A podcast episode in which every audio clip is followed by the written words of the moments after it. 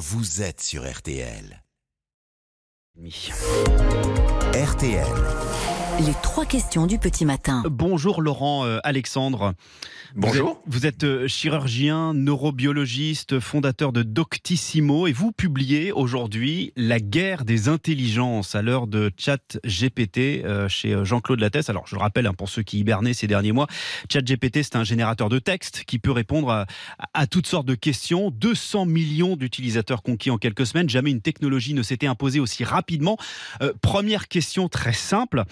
Est-ce qu'on est prêt, nous, citoyens, l'école, les politiques? Non, personne n'est prêt. Tout le monde a été absolument surpris, stupéfait par la vitesse de développement de l'intelligence artificielle. En quelques mois, ChatGPT euh, euh, a réussi euh, les meilleurs examens en médecine, en droit, réussi les, des, des, examens très difficiles de l'école polytechnique. ChatGPT réussit chaque jour des exploits qu'on imaginait impensables pour l'intelligence artificielle avant 2040 ou 2050. Donc oui, le tsunami technologique est là et personne n'est prêt, ni les citoyens, ni les entreprises, ni l'État, ni le système de santé, ni bien sûr l'éducation qui continue à former nos gamins à l'économie d'avant ChatGPT. On parle de quel délai? Parce que vous dites prochainement l'intelligence humaine sera minoritaire sur Terre. C'est quand prochainement? Eh bien, écoutez, ça va extrêmement vite. Vous voyez, ces derniers jours, euh, Sam Altman a, redit, hein, le fondateur de ChatGPT, il a redit sa conviction que la super intelligence, c'est-à-dire des millions de fois plus intelligente que le cerveau humain, sera là avant 2033. La plupart des experts envisagent que dans trois ans, l'intelligence artificielle aura dépassé l'intelligence humaine. Donc oui, nous sommes face à une course de vitesse. Il faut nous préparer très rapidement. Il faut réformer massivement l'école. Et les politiques n'ont pas pris conscience de, la rapidité de, de, cette tornade technologique. Au gouvernement, il n'y a qu'Olivier Véran qui maîtrise bien ces technologies. Alors justement, euh, Laurent Alexandre, comment s'adapter pour ne pas se faire, euh, comment dirais-je, dévorer par la bête? Alors, nous, personnellement, et dans nos familles, il est important que nous utilisions cet outil avec nos enfants. Il faut emmener euh, sur GPT-4 nos enfants, leur expliquer les dangers, les possibilités extraordinaires de l'outil. Il faut qu'on leur apprenne à bien se servir de cet outil parce que sans ChatGPT et ses équivalents et ses successeurs, nos enfants ne pourront pas travailler. Demain, ils seront complètement dépassés.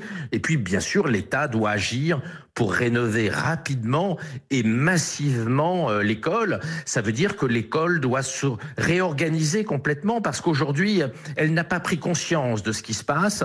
L'école est, un monstre bureaucratique qui a beaucoup, beaucoup de retard sur l'évolution de la technologie et le ministre de l'Éducation euh, doit faire de ChatGPT euh, et de la préparation de nos enfants à ces technologies-là sa priorité numéro un. Mais ça n'est pas le cas aujourd'hui parce que l'éducation nationale a en matière technologique mmh. au moins 10 à 15 ans de retard. Et il y a aussi euh, l'adaptation physique. Il y a des scientifiques, euh, vous le dites dans le livre, hein, qui travaillent sur l'implantation dans nos cerveaux de bribes d'intelligence artificielle.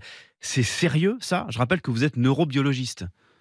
Ah, écoutez, c'est en tout cas le projet d'Elon Musk. Hein. Vous savez, euh, Elon Musk, le, propriétaire des fusées SpaceX et des voitures Tesla, a créé une société Neuralink destinée à mettre des microprocesseurs dans le cerveau de nos enfants pour les rendre compétitifs de ChatGPT. D'ailleurs, le jour où ChatGPT est sorti, il a déclaré euh, l'intelligence artificielle galope tellement vite que la seule solution pour que nous restions compétitifs face à l'intelligence artificielle, c'est de mettre des microprocesseurs dans nos cerveaux.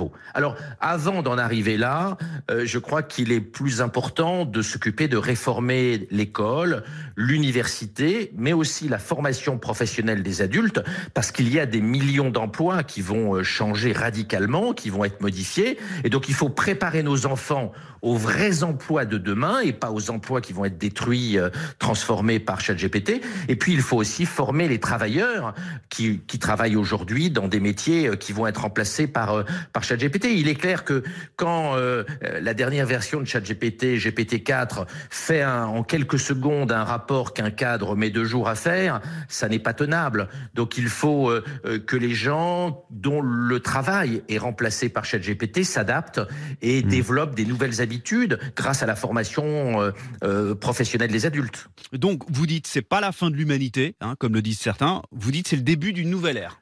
Ah, c'est une réorganisation complète de l'économie. D'ailleurs, Bill Gates, euh, euh, qui est toujours le premier actionnaire de Microsoft, hein, et, Microsoft est, est lui-même le premier actionnaire de ChatGPT, euh, Bill Gates a déclaré il y a dix jours que dans les 18 mois qui viennent, ce ne sont plus les instituteurs et les institutrices qui vont apprendre à lire à nos enfants, mais c'est ChatGPT, ses successeurs. On voit que la mutation en cours, elle est massive, elle est très importante.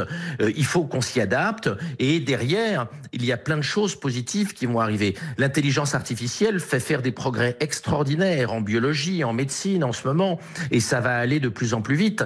Donc oui, il y a des dangers, il y a une nécessité de s'adapter à l'intelligence artificielle, mais l'intelligence artificielle comme ChatGPT va nous faire rentrer dans une société euh, où la science va galoper, la technologie va galoper la croissance va augmenter. Il faut qu'on s'habitue à l'idée euh, que la crise économique s'est terminée. Nous rentrons dans plusieurs décennies de très forte croissance grâce à l'accélération technologique et scientifique extraordinaire que l'intelligence artificielle va permettre. Et c'est pour ça qu'il faut se réveiller maintenant. C'est ce que vous écrivez donc dans La guerre des intelligences à l'heure de Chat GPT. C'est euh, publié aujourd'hui aux éditions Lattès. Merci beaucoup, docteur Laurent Alexandre. Bonne journée.